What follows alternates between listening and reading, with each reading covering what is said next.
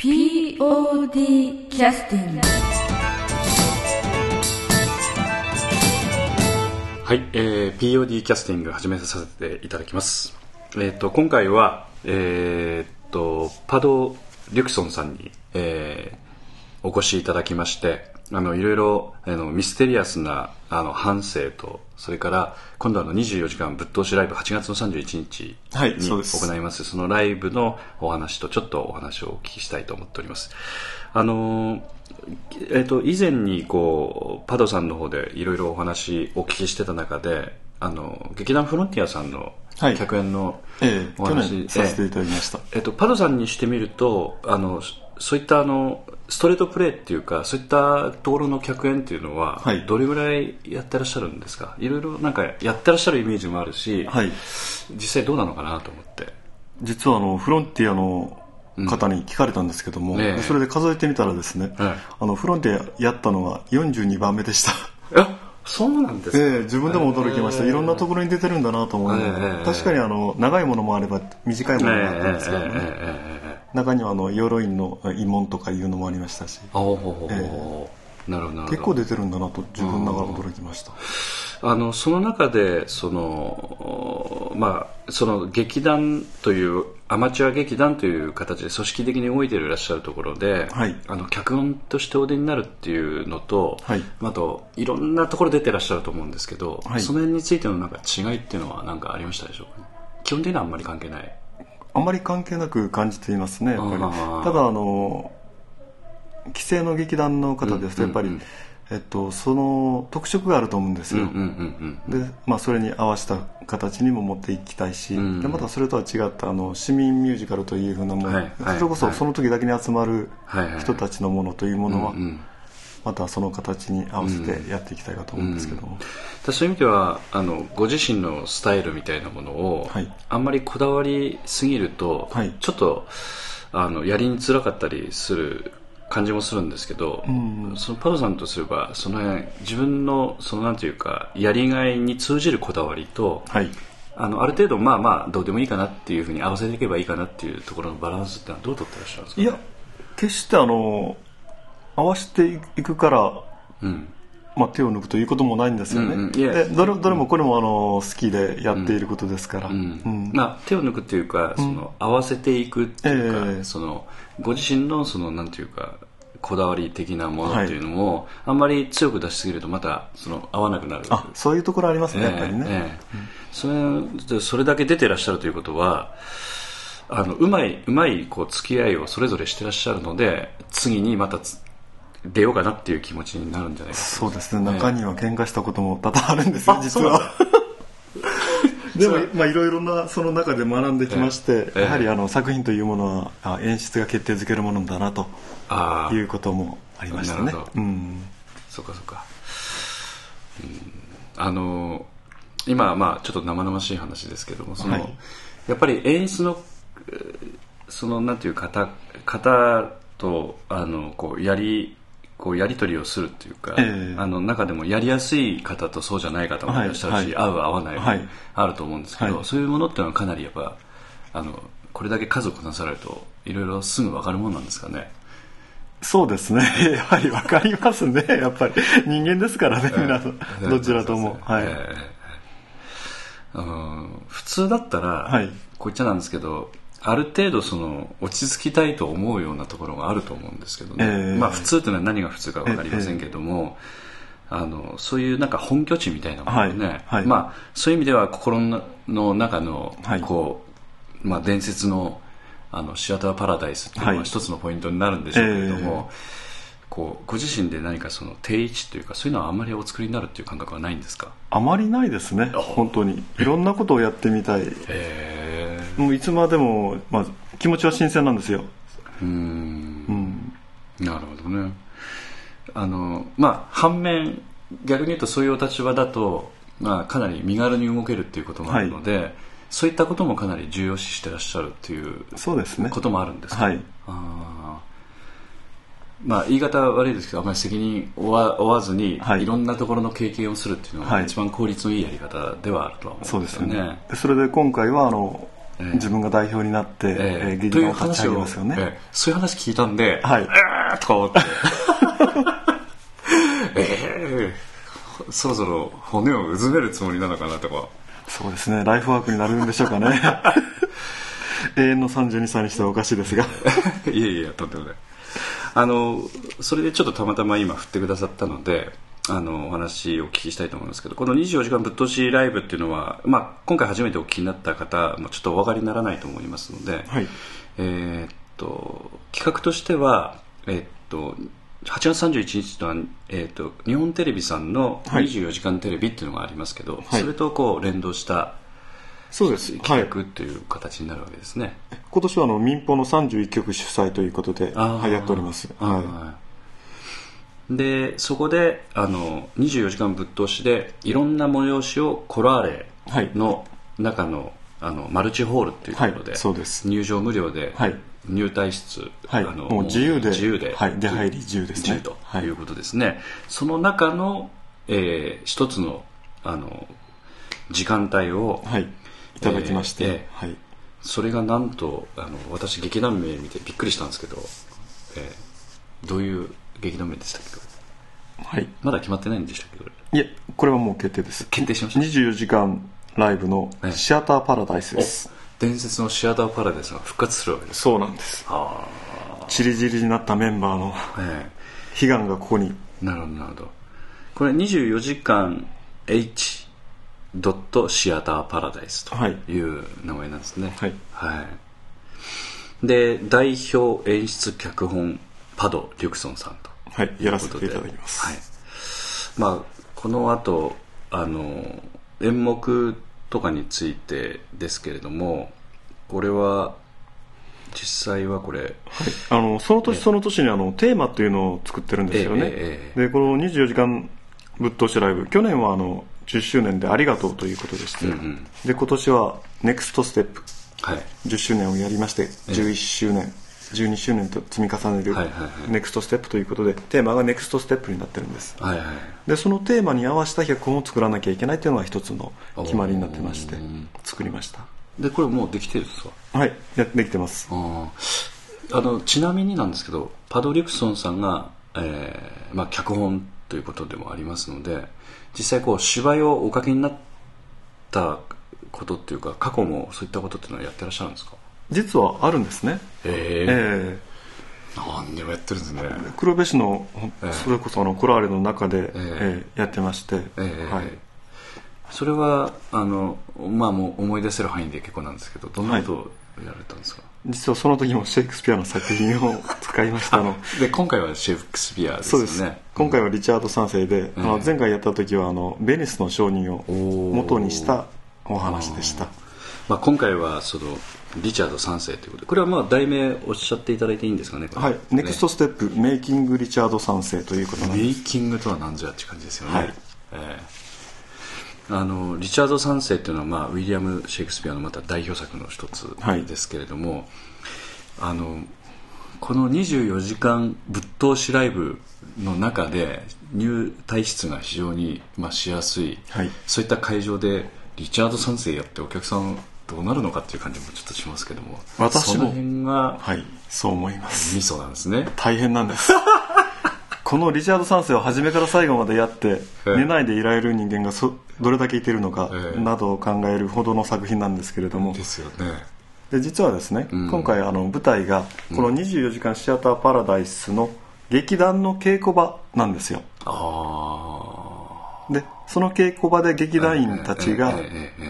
リチャード3世という物語を作っていくところをお客さんに見ていただくというふうな設定なんです。なるほど。ですから初めから最後までリチャード3世をするわけではなくって、うん、そのリチャード3世の中の一幕をまず劇中劇でやりました、はい、でそれについての演出をや行います、でその中で役員たえー、劇団員たちの、まあ、やり取りがありますよね、中には喧嘩しだすものもいろいろといてるんですけども、ということはお客さんはあのその稽古場をちょっと見学に来てるっていう感じになるんですね。はい、でその劇劇中で行う、まあ、劇ということで、はい、そうです、ええ、あのまあおそらくこうやってらっしゃる方っていうのは非常に真面目におそらく取り組まれる当然ね、はい、形になるので、はい、あの要するにこれどういう芝居ですかと聞かれた場合何とおっしゃるんでしたっけこれ。まあコピー的に言えばですね、まあ、不不揃いな役者たちが繰り広げる芝居作りの物語というふうに考えています。えらいかっこいいですけど。かっこいいですか？あのー つまりですねあの役者たちって言っても、まあ、一筋縄ではいかない役者ばかりなんですよ。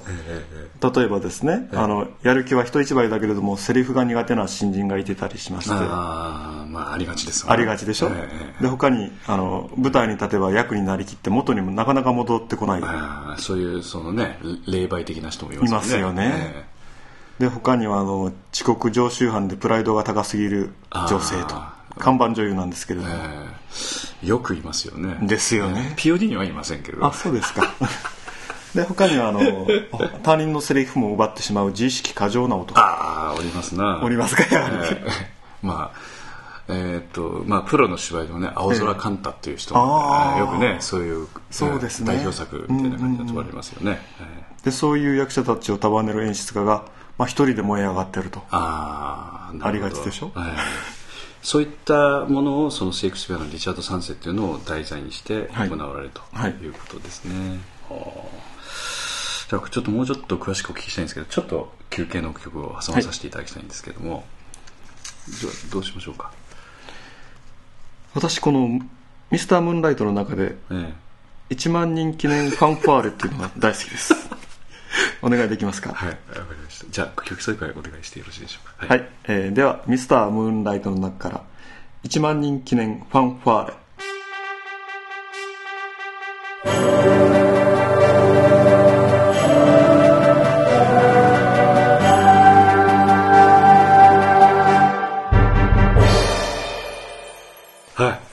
休憩の曲がちょっと短めなもんですからね、すぐちょっと始めさせていただきましたけども、あのー実は前回の「ミスタームーンライト」はい、あの初めてお聞きになった方もちょっといらっしゃるのでちょっと補足の説明させていただきますとあの前回の「ミスタームーンライト」の初日だったんですけども、はい、ちょうどあの、まあ、お客様のカウントをしてまして、えー、延べで1万人をこうあ、えー、たくさん来ていただきまして、まあ、突破させていただいえいえありがとうございますでその突破した方々にあの劇団 POD の方で、まあ、今まで出した CD のボックスセットをですね、はい。まあ、作りましてまあ、それを、まあ、カーテンコールの時に、はい。えー、そのお客様のところに直接お持ちをして、えー、皆さんでちょっと拍手をいただいて、えー、お渡しした際に流れてた曲なんですけどあそうなんですか、えー、でもあのなんて言いますかあの音響のその、えー、あの担当のですね、えー、方がちょっとフェーダーの上げ方がちょっといまいちだったんですけどほとんどお客様に聞こえてなかったで、そのためだけで作ったんですけど、えー、安田三郷君が。で、今度あの、えー、っと、まあ、先ほどのその、えー、シアター、24時間シアターパラダイス。これ24時間シアターパラダイスという言い方でよろしいんでしょうかね。24、いや、24アワー。24時間で、はい、24時間ライブの中のシアターパラダイス。です。はいそのえ演目「ネクストステップメイキング・リチャード3世」のちょっとお話に戻りますけど、はい、あの先ほどまあ劇中劇でうんぬんということですけどでもパドさん今までほら一匹狼でずっとやってきてらっしゃったじゃないですか。はいそうですね、ね、はい、まあおそらくその南米の方っていうのはそのやっぱり人に群れないって言いますかね。はいそういう傾向はありますねありますよね、はい、でこうどうしてもこうこう集まりにあいてもこう一人ポツンと壁際に背中がこう壁にもたれかかって、ちょっとシニカルにこう人を見てるっていうかねそういうイメージがパドさんにあるんですけどね。やはり民族的にはそういうものがあるでしょうね。ね。で実はあの私あの、うん、この中で出演もするんですけれども、はいはいはい。はい、実はそのような役になりそうなんですね。そうなんだ はい。で要するに一匹狼のパドさんはまあいろんなところでいろんなこう人間関係ななりをね。今客演も含めてされてらっしゃる中で、はい、やっぱり人付き合いもあんまりうまくないと思いますんで。なかなか難しいです。言葉が通じませんからねまず。その中であのこういったものを立ち上げる際にはある程度当てがあったんですか？その。なかったんです。もう最後には私一人芝居しようかなという話まで言ってたんですけれども幸い人が1人2人と集まっていただきまして。実際これあのいつ頃企画としては立ち上げられたんですか？はい。企画は去年です。去年の10周年の時に11周年に向けて何か新しいことをしなければいけないなっていうことでこのコラーレの実行委員会の中で、うんうん、えー、話し合われて承認された内容なんです、はい、だから言い出しっぺがパトさんだったってことですか？実はそうなんです。あのちょっと口が滑って言ったんだけどそれやらなくちゃいけなくなっちゃったみたいな感じ。そうなんです。実はあの前回10回目の実行委員長をしておりまして、えー、立場上ちょっと次は何をしようかなということになりまして、えー、話しました。その時点では要するにまあまあ物事ってのは大体そうですけど大体企画を立てて、はい、まああのデッドラインが決まってて、はい、その間をまあどうしていくかっていう形になると思うんですよね、はい、だその中で、まあ、当てはなかったということだったんですけど普通だったら、まあ、大概1か月2か月すると、はい、少しずつ何か状況が見えてきて、えー、目処がついてきたり、はい、うんぬんになるんですけど先ほど一人芝居にしなくちゃいけないってやっぱり半年ぐらい何もこうそういった段取りもできずにみたいな。そうですね。でもその間にいろんな劇団のところに客演で顔を出しましたね、えええ、でその劇団の中から、一緒にしませんかと声をかけることがありまして、なるほど。伝道活動しました、ね、そうです。演劇の伝道師とお呼びなるほどね。で今ちょっとびっくりしたんですけどかなりの数じゃないですか。はい、えー、私を以外あの6名の人間が集まっていただきました、えー、すごいですよね。でしかも男性が3名女性が3名ということで、えー、いいバランスだなと思いまして、うん、でこれはお忍びで参加なんですか？それともなんかオフィシャルで参加していただく感じの方はい。あのオフィシャルですね。ああ、はい、なるほど。そうなるともしよろしければなんですけど、はい、ご紹介などをしてくださるとありがたいなと思うんですけど、はい、あの黒部市の方からですね、はいはい、あの劇団フロンティアで、はい、大橋健太郎さん大橋健太郎さん。野坂舞子さん。はい。能登恵美さん。この3名が出演していただいてます。あ劇団フロンティアさんの方から。はい。このお三方っていうのは私実はあのあまりちょっと名前の記憶がないのでなんですけど、はい、劇団フロンティアさんの期待のホープとさそうです。ホープの皆さんあの若手の方です。はい。30になったかならないかというふうな。なるほどね。本当劇団フロンティアさんのこの次世代を担う方々になるわけですね。そうですね。これからのフロンティアももっと面白くなります、えー、えー、えー、その他は？はい。富山市の方から、うん、えっと、実はあのバリダンスの先生である。バリダンス？そうなんです。実際にあのインドネシアの方に、まあ、何年も修行に行かれてまして、えー、で今あの富山市で教えられているという高木幸美さんです、はあその方が参加していただきます。あのバリダンスあのあのイメージは分かるんですけど、えー、それで何かこちらのでもなんかそういう活動してらっしゃる方なんですか？そうですね。いろんなところで、まあ、黒部市にも来ていただきましたし、えー、富山市を中心にいろんなフェスティバルとか、えー、そういうところであの活動されてますね、はい。まあ、フロンティアさんはパドさんと接点があるっていうのはなんとなく分かるんです。前回のね、はい、客演も、スカウティングもあの、えー、彼にやられたんじゃないか下下世話なこと言いましてすいません、あのこの高木さんはどんなつながりなんですか、あの魚津市にありますあの、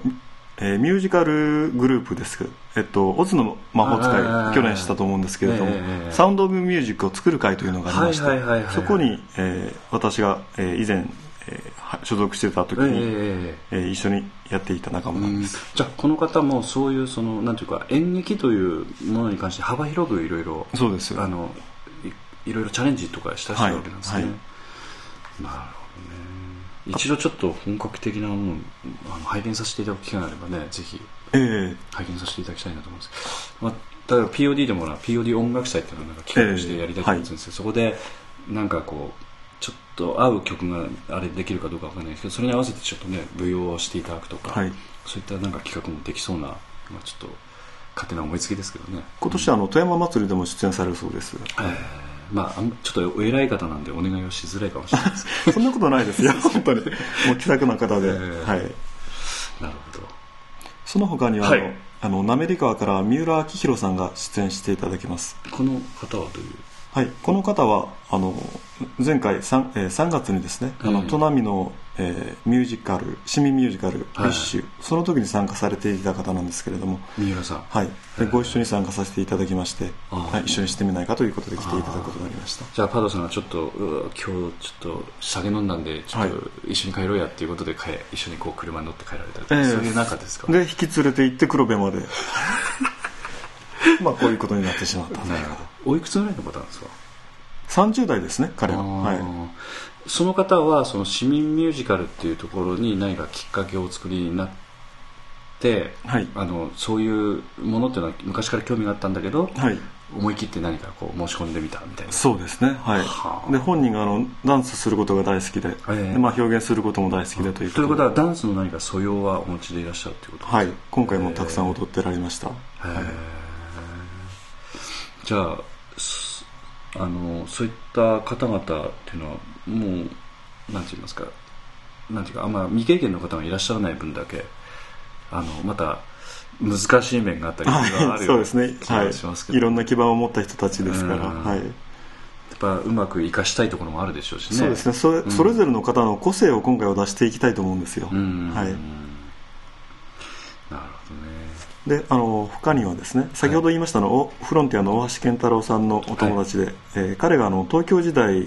えー演劇で活動してた時の仲間で、久野、えー浩二さん、はいはいはい、はい、彼も来てもらってます。あここの方も来てもらってるということなんですね、うん。で今回は射水市の方から来ていただいてて、そうなんですか。もう POD の本拠地からわざはいわざ、はい、い。ろんなところから来ていただいてまそうすですねまあ一つ疑問に思うのはあのちゃんと練習できてるんですかね？はい。練習はもうすでに始まってますよ。でもあ集まるの大変じゃないですか？本当に大変なんですよ。ね。はい。集まるのかなと今、ええ。メンバーの雰囲気見てたら。まずあの顔合わせでは全員が集まりました。次には全員が集まるのはいつのことになる本当にあの高木さんなんて忙しくてあの今年はあのうん。よさこいの指導などもされてましてね。あじゃあはい夏もええ。ダブルじゃないですか、そうなんです。ですからあのブッキングみたいなもんですよね、うん。で日曜日にしか来ていただけないことになってて。そうだ大変だわ。なんとこの方が先ほど言いました、看板女優になっていただくということなんです。ああなるほどなるほど。まあすあのまあえっとすいわゆるパドさんについてのストレートプレーっていうのは、はい。あのどれぐらいの割合なんですかね今まで？42回出てらっしゃる中で、あのミュージカル的なものと、はい。ストレートプレーっていうかまあセリフ劇ですよね、はいはい。あのそういったものっていうのは。半々ぐらいですか？はい半々ぐらいになってしまいましたね。一時期ミュージカルが多かった時期があったもんですから。今最近そういうのはふ、はい。あのストレートプレーの方がはい。増えてるって感じですね、で高木さんっていう方にしてみてもあのそういう意味ではどうどうなんですか？ストレートプレーっていうのはもしかして初めてとか？あいえそんなことはないです。あの岩倉貴子さんの貴子先生の、はいはいはいえーワークショップ、はいはいそこに参加されてまして。あそうなんではい。すか、、私も一緒にあの出させていただきました。共演もしていますのでよく分かっております。じゃあ本当にあの長いお付き合いなんですね。はい。なるほどなるほど。まあそういう意味ではまああの皆さん社会人でいらっしゃるので、はい。なんとか時間やりくりしてまあうまく練習時間合わせられないところはもうとにかく個人練習を積み重ねてね、はい。もう集中力で何とかしていくっていう感じでしょうか。本当にそうですね。セリフを覚えるのが大変ですね 時間的にはどれぐらいのお芝居になるんですか？はい。1, 1時間を予定してます。ああ、はかなりこれだけの内容をボリュームありますね1時間で。うん果たしてできるのかどうか、うん。あそれはもうあの尺がもう決まってるんですそうなんです。はい。でその中に収めなくちゃいけない。収めなきゃいけないんです、あの一回通通したりして時間計算一応されてらっしゃるんですか？読み合わせでうん。やりましたところで、うんうんまあ、1時間内に収めようかと。でその後に少し削ったところがありましてあなるほど。という状況であります、うんこうのそのなんていうかもの自体その脚本をお作りになること自体はそんなにパドさんは苦になられないというか結構筆が進む方なんですか？楽しくはやってますけどかなり苦しんでます。はい。それはどういったところですか？まあ脚本書かれる方によってはねはい。例えばそのアウトラインとか、ええ。全体のその動きについてはもうパーンとできちゃうんだけど、ええ。それセリフに落とす時点でこうつまずかれる方とか、はいあのセリフはできるんだけど、はい、全体の流れがうまくいかないとか、まあ、いろんなタイプの方いらっしゃるんで、えーはい、さんはどんな感じなんですかね？その苦しむポイントって。苦しむポイントですか、うん、やっぱりその役者の個性をいかに引き出すかというところなんですよね、で実際に当て書きっていうかあこういう人がいたらいいなっていうものを考えて、そのキャラクターを作っていくんですよね、であとストーリーとしてはあの一番見せたいところがありまして、まあ、ラストシーンとかなんですけども。でそれにつながるものを前の方に持っていくという話を使っています。なるほどなるほど。だそうなるとそっか。個性を織り込むっていうのがあれなんですね、えー、なるほど。じゃあ大枠ある程度流れができてる中でまあ言い方あれですけど小ネタというか、はいはい、ショートストーリーみたいなものが、はい、いろいろこう入れなくちゃあのいけないんでしょうけど大体芝居っていうのはねそういう作りになりますんでね、えーそういうものがこう組み合わさってパズルみたいにガシッとできると、はい、一つの作品がバーッという感じになりますからね,、いや確かに、まあ、脚本の基本中は基本なんでしょうけど一番難しいところですよね、はい、難しかったですね、うん、確かに、うん、で今回はあの、まあ、これ言っちゃっていいのかちょっとあれですけどあのオープニングね「はい、タラララララ」というあのドボルザークの名曲から、はい始まってそうですね、えー、大晦日に始まられるんじゃないかという感じも、はい、あのリチャード・サンセット私あのあのなんて言いますかあんまり詳しくはないですけども非常にこうぴったりくる曲選曲かなというふうにはありがとうございます、思いますけど。ちょっと物語としまして、うん、えっと、ランカスター家とヨークシャ家、うんうん、この、まあ、バラ戦争というんですけども、うんうん、赤バラ白バラ、うんうんそういうのがイギリスでありまして、うんうん、でようやく決着がついたかなっていう時代なんですね、うんうん、で平和な春が訪れましたということでそういう曲が流れます、うんうん、ただその平和なものを好ましく思わないのがリチャード3世であったというふうな話なんですけれども、ね、まあこのあとちょっとあのせっかくですのでパドさんにもう一回ちょっと来ていただきまして、はい、あの公演の1週間前の様子も含めて、ちょっとお聞きしたいと思いますので、えちょっと今日は中途半端になりましたけども、いえどうもありがとうございました、1週間前にまたお忙しいところ来ていただきますからよろしくお願いします、はい、またよろしくお願いします。POD キャスティング